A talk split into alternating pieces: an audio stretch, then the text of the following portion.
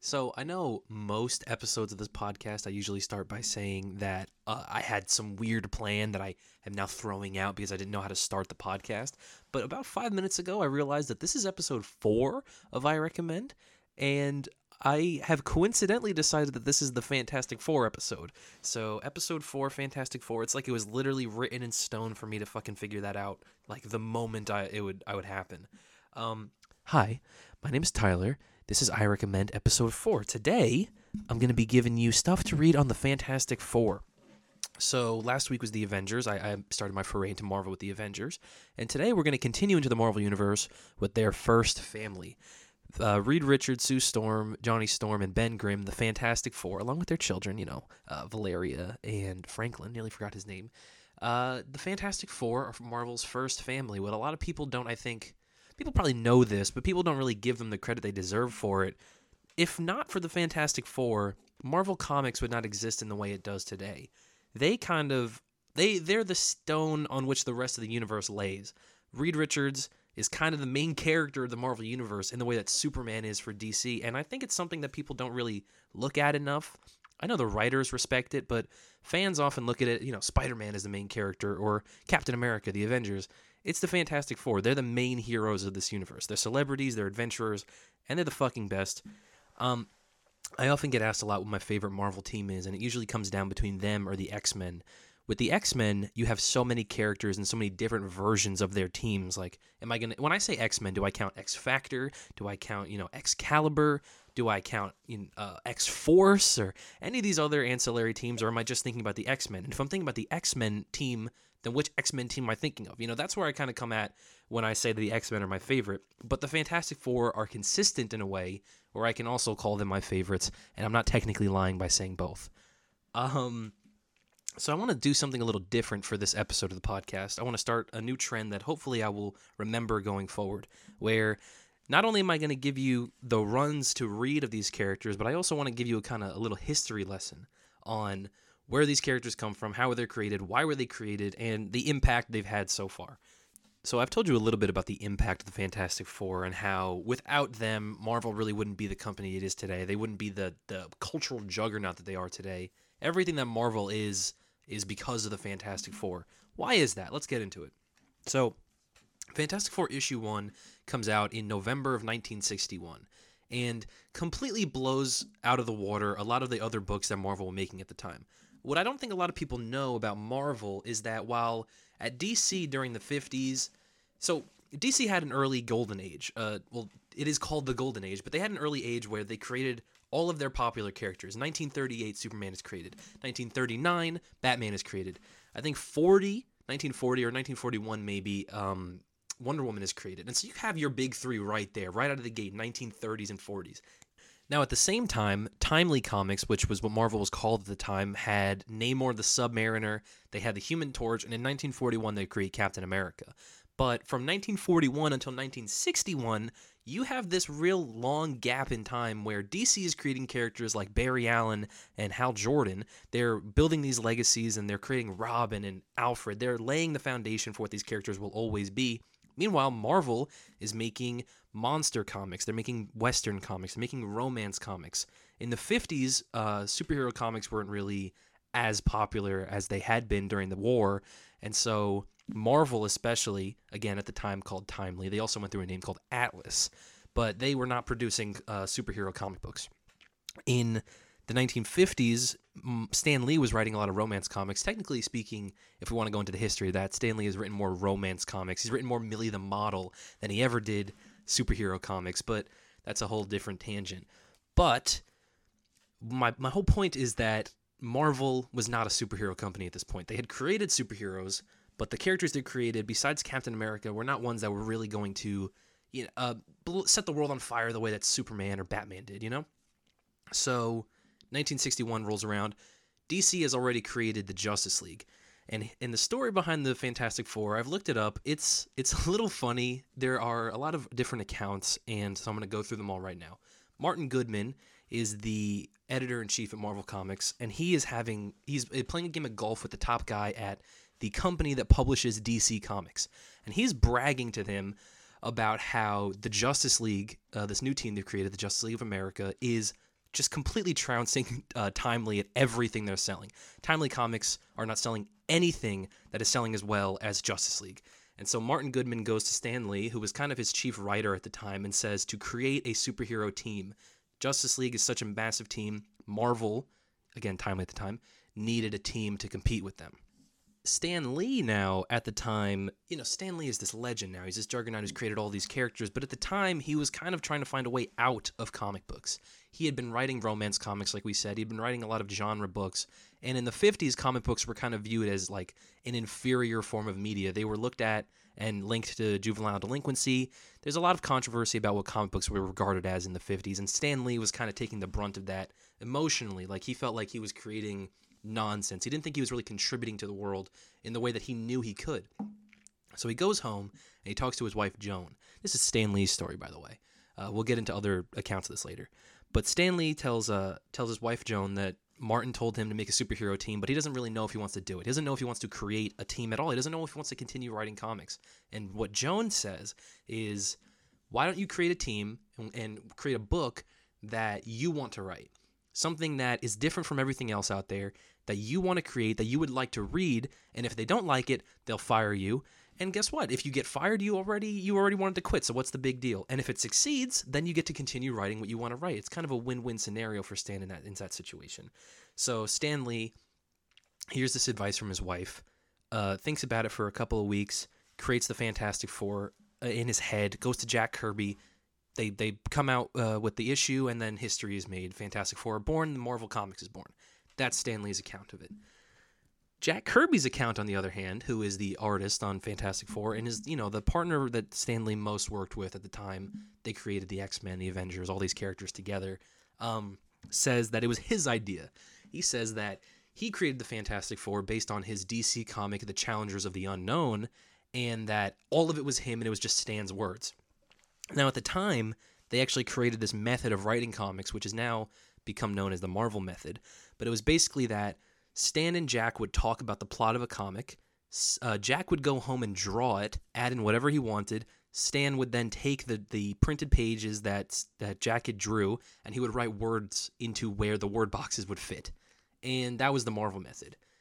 So it's kind of hard with the Marvel method to discern who creates what and who, uh, you know, which creations belong to who, and so the argument is it's age it's it's it's forever. I mean, this argument will never be never be qualmed. They are both dead, and I don't think they made up before they died. Jack Kirby in the 90s went on record as saying that everything Stan said about the creation of the Fantastic Four was an absolute lie. And and then Stan, and then he died. So Stan, I don't know if he ever really got to talk about that. I really hope they made up by the end, but I, don't think they did. So uh, Fantastic Four, 1961, like I said. The funny thing about it is they had to hide it. So at the time as well, DC, the comp- the parent company, I think was called National Comics. Let me check on that real quick. Um, yeah, National Publications actually owned not only distribution rights for DC Comics, but also for Marvel Comics. So Marvel Comics, not only did they not really write uh, superhero books, they kind of had to sneak them into their publishing line at the time. Fantastic Four issue one, if you notice on the cover, does not have any superhero um, uh, what's the word? Costumes. There's no costumes on that fucking cover. It's a monster and there's four people and it kind of looks like a monster book like that marvel has been selling at the time. It, uh, i think it's until issue four that they actually get costumes at all.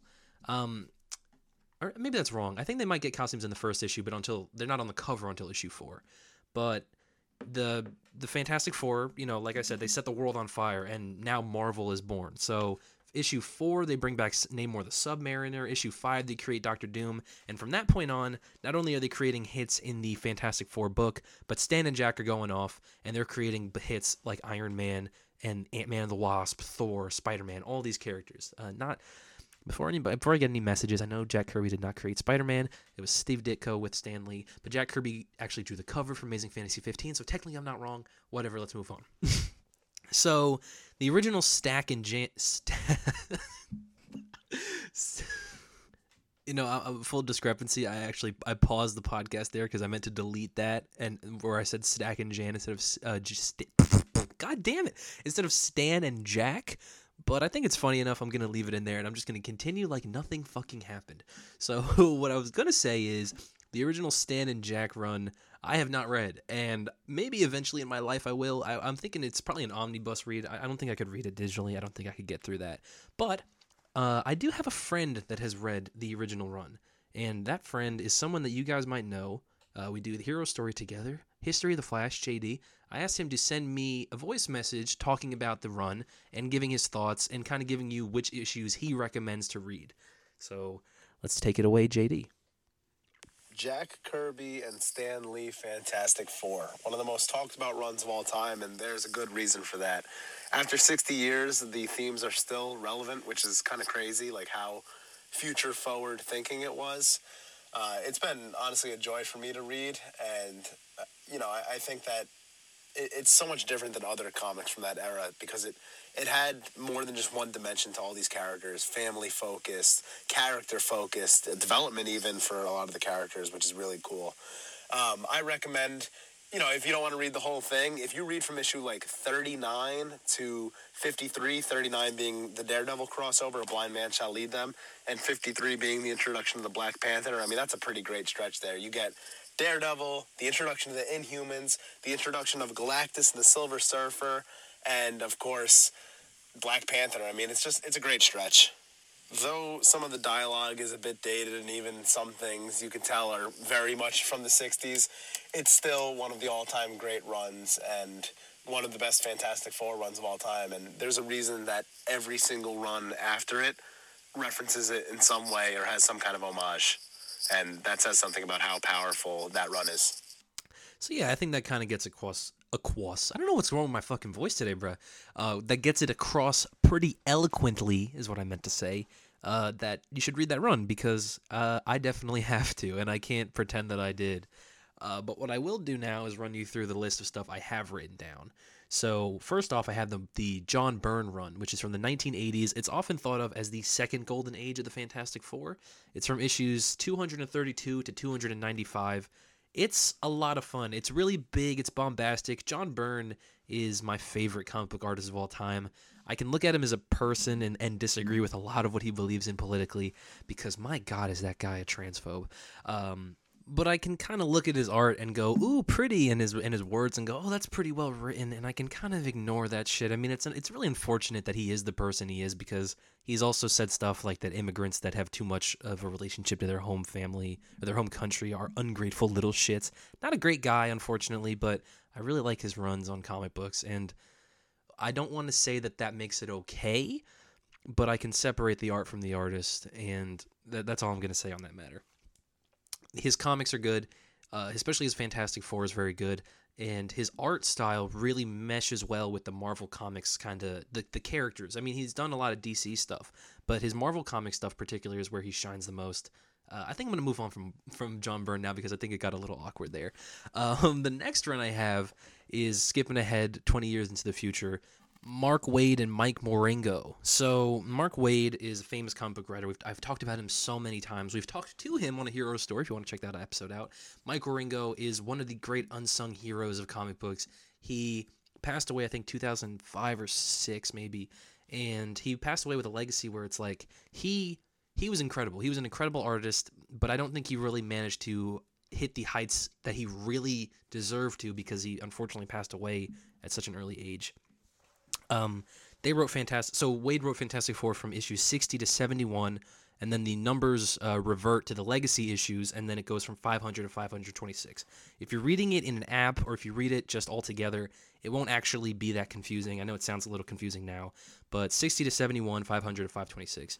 What Waid does is he really decides to hone in on the family aspect of it and the fact that these people aren't superheroes but rather they're adventurers they go on massive scale cosmic adventures they have a lot of family uh, family fun it's a really nice heartwarming story it's it's epic in a way where the it's epic in a way where the, the the cosmic stuff is just so fucking out there. Like Mark Waid is just he he's he's killing it with this shit. Like he he thinks about this stuff that I never would have thought about for these characters. Like he uh, I don't want to give spoilers. I, I, got a message last week, or I left. I got a review on this podcast actually that I really appreciated. That said to not to leave the spoilers out because again, I forget that you guys are reading these for the first time, so I'm not going to spoil a lot of the things that Mark Waid does.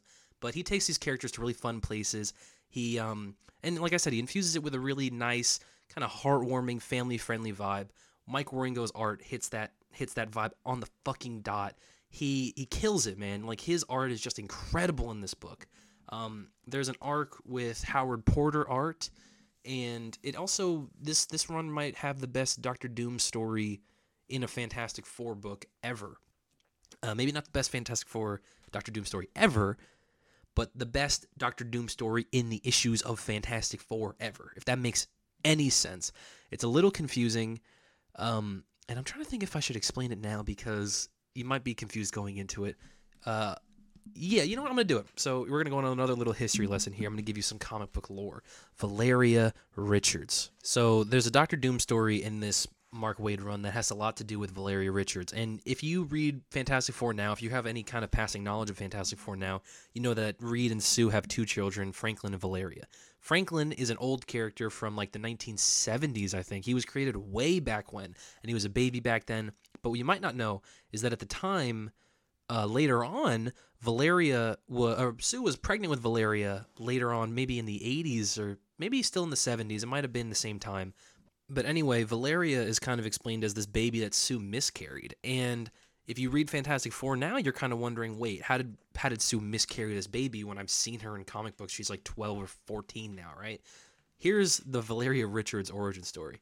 So Valeria Richards is miscarried by uh, Sue Storm, but Franklin Richards, her brother, who has ult- universe universe altering mutant powers, he's pretty much the most powerful being in the entire Marvel universe. If you don't know that, he in the future makes Galactus his servant. Like he's a very powerful fucking character. He's kind of god esque in that way, but as a baby, he used his powers to send the infant Valeria into an alternate dimension.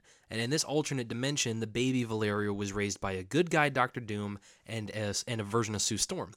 When this universe, this alternate dimension that she was sent into, ran its natural course and ended, like the universe literally just ended, you know, the universe ran to the end of time and was destroyed by, you know, whatever destroys universes, just naturally came to the end of its universe the it's so weird guys like explaining this shit to you like i'm just saying it straightforward but it makes no fucking sense.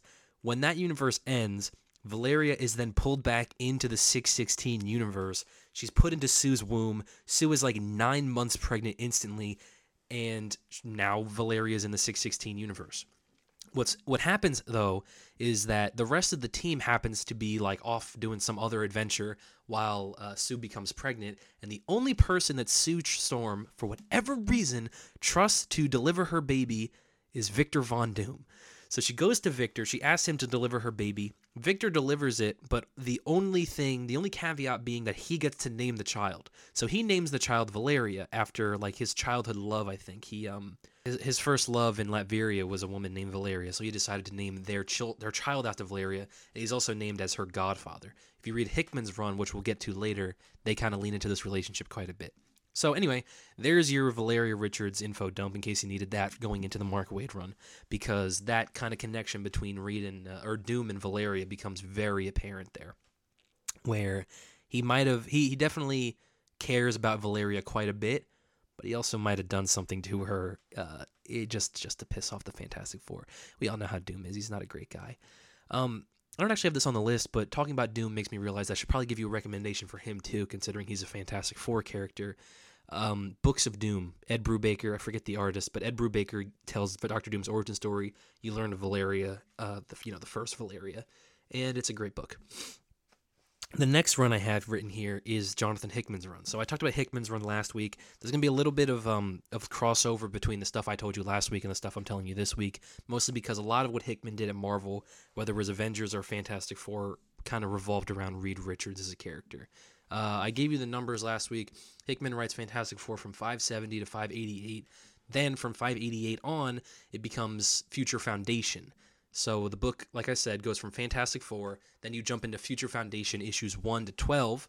Then, after issue 12 of Future Foundation, Fantastic Four then continues at 600 till 611, is which are which is where Hickman stops. Hickman continues writing FF uh, Future Foundation, but it's not as important as the rest of the stuff uh, pre issue 600.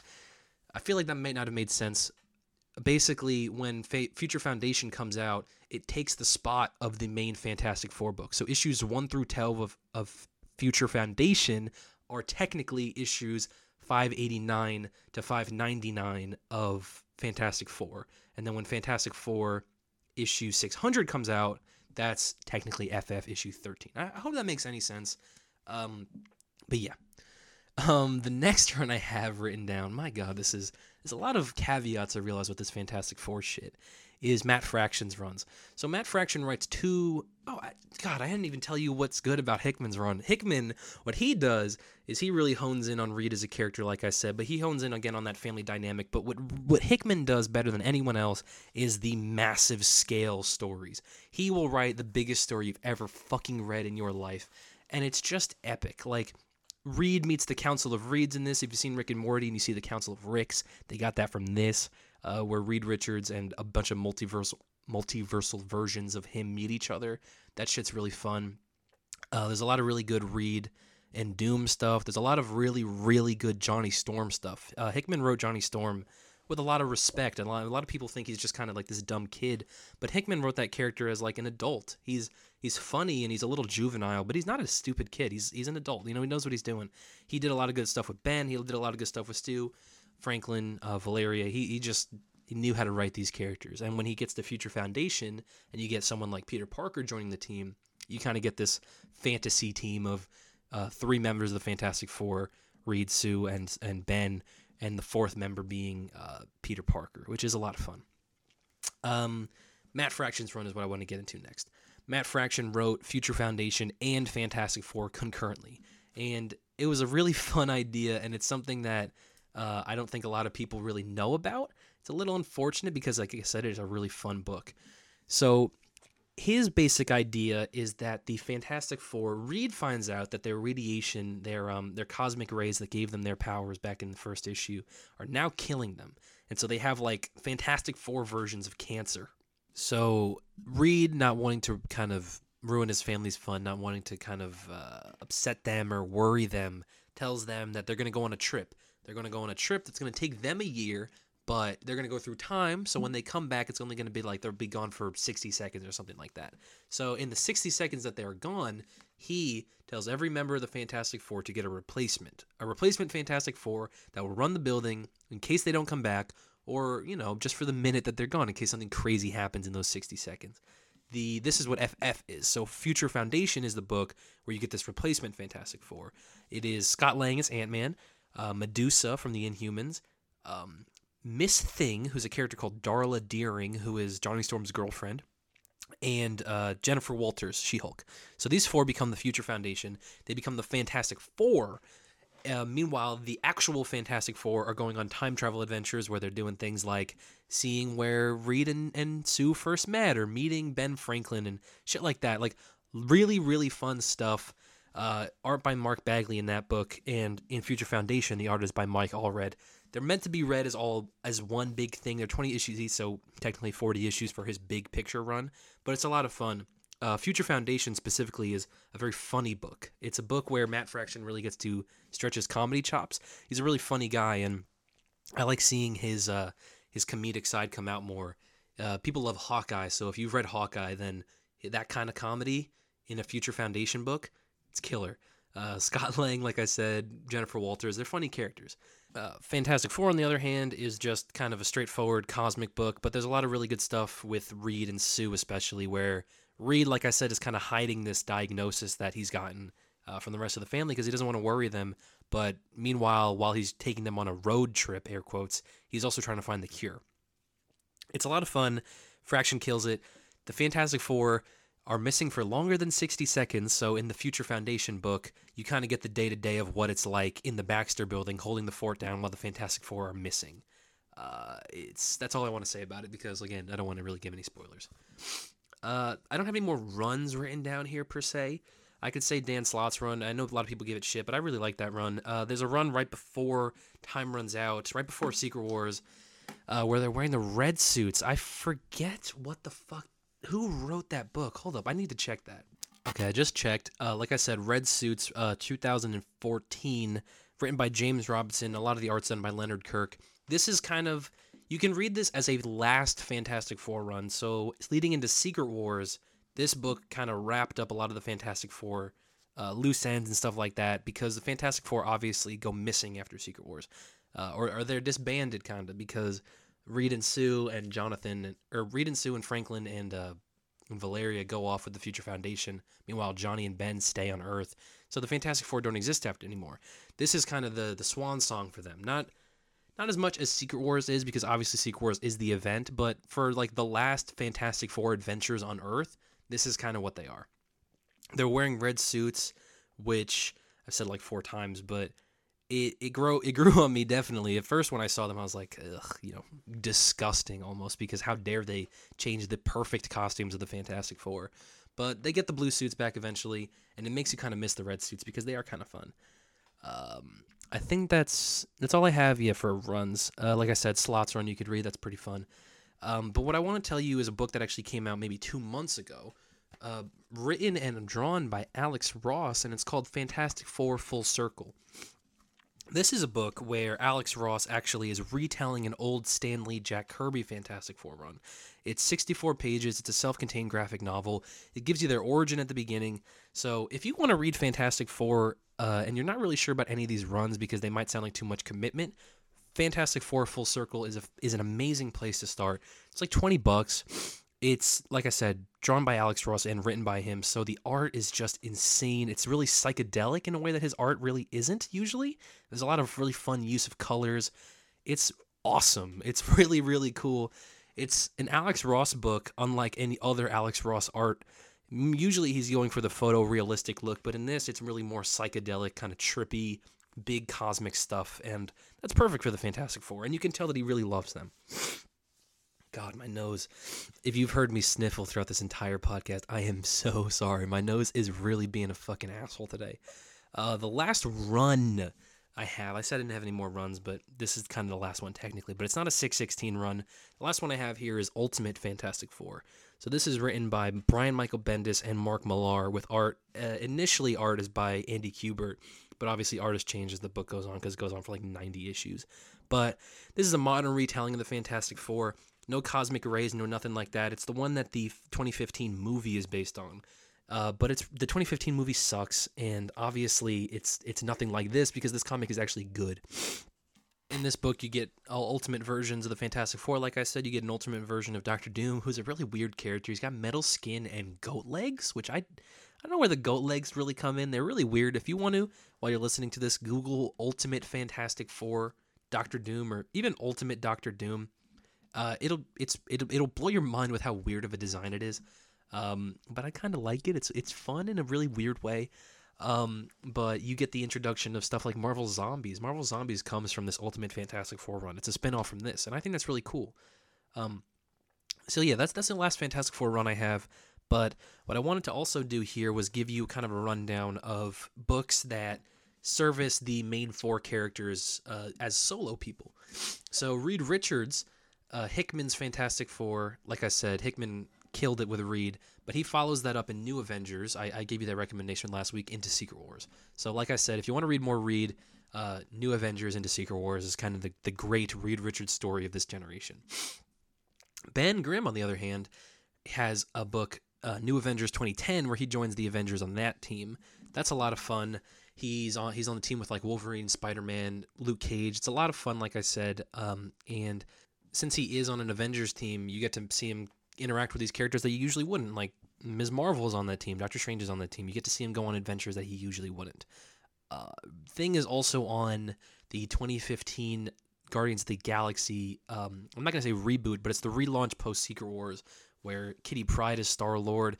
Groot is on the team, Rocket's on the team, stuff like that. But the Thing is on the team, and I think that's a really fun kind of addition to the Fantastic Four, or to the Fantastic Four, to the Guardians of the Galaxy. You put Ben Grimm on that team, he really kind of thrives on a team like that because he's been on so many cosmic adventures. Johnny, on the other hand, post Secret Wars, joins the Uncanny Avengers. This is a team that's made up of X Men, Inhumans, Avengers, and Fantastic Four members. You know, he's the only Fantastic Four member left, but you know, it still kind of counts.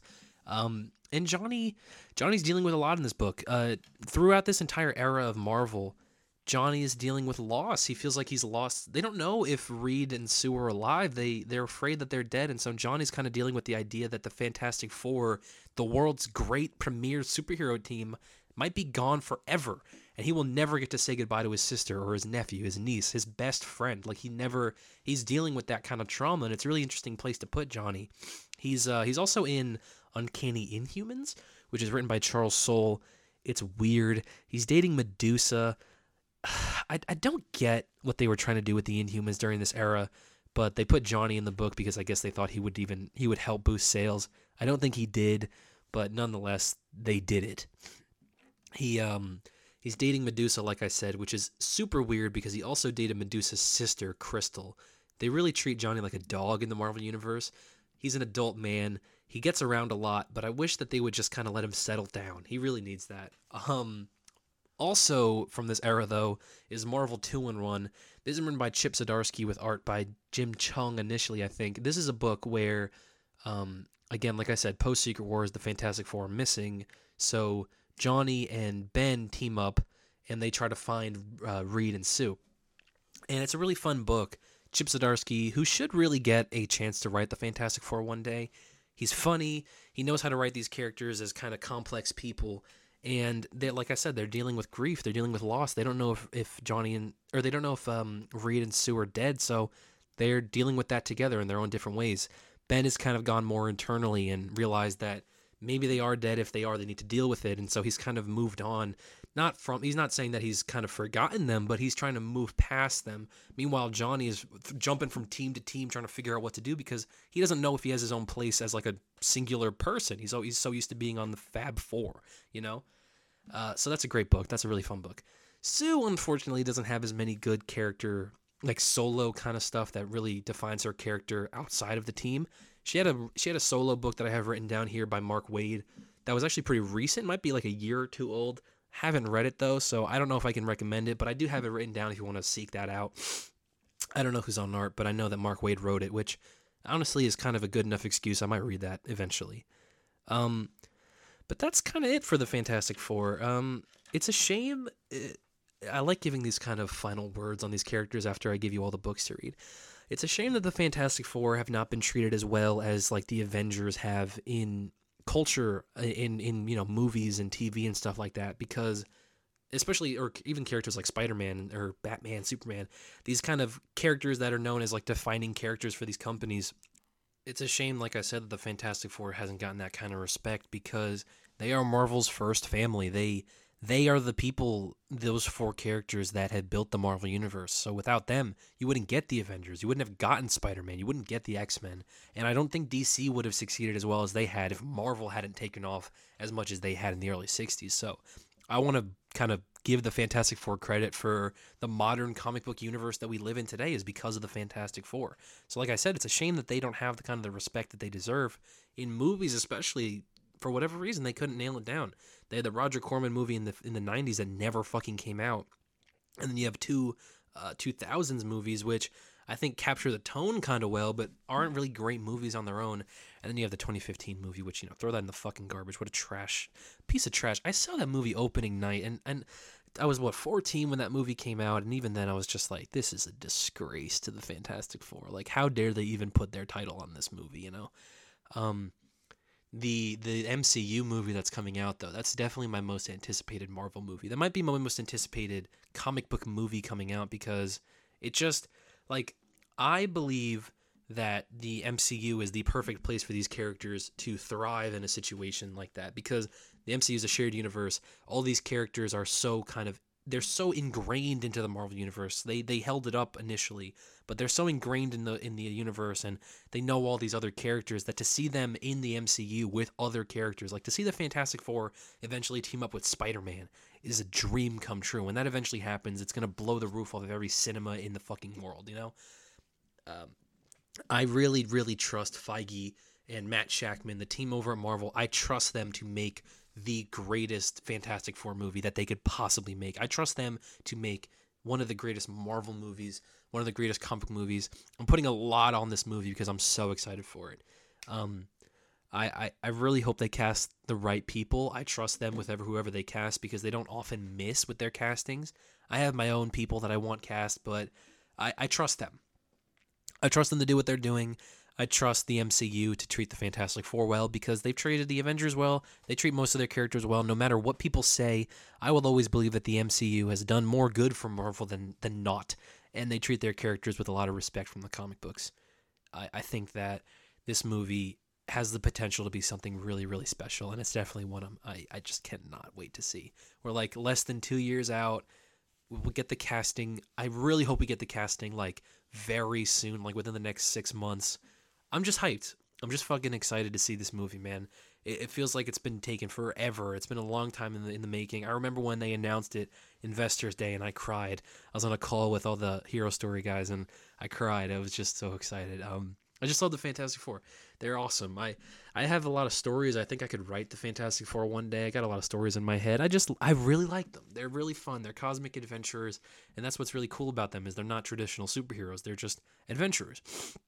And one of the the main thing I think about the Fantastic Four though that uh, don't that doesn't get enough attention is the Fantastic Four were the first Marvel characters uh, and first comic book characters really with like noticeable flaws.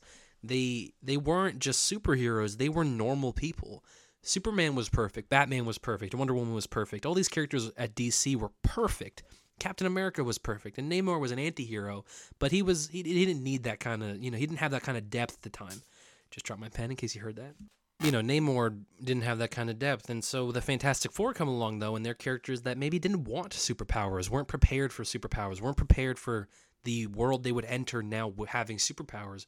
Ben Grimm, especially, whose superpower was that he turned into a giant orange rock monster. Like he he he was a very in depth character for a medium that hadn't really dealt with character depth at the time. It was a revolutionary idea, and that's why Marvel succeeded the way they did, is because all their heroes, starting with the Fantastic Four, were regular people. It was the world outside your window. They were normal people that you could really connect with. They were relatable.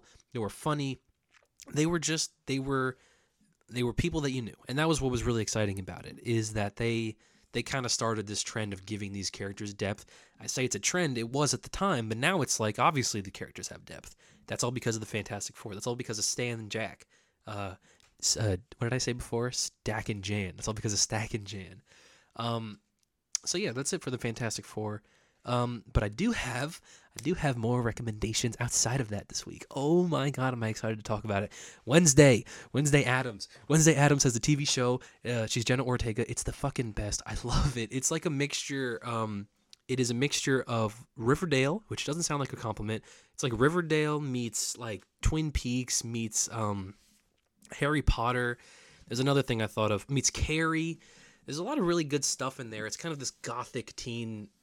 I hesitate to say teen. It's a little more like, like I'd say like it's made for like 17 to 20 year olds. It's a really fun show, and Jenna Ortega kills it as Wednesday Addams.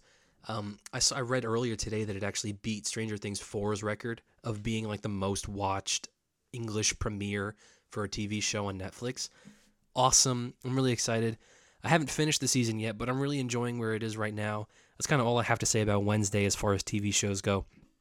Um, but watch it; it's a great show.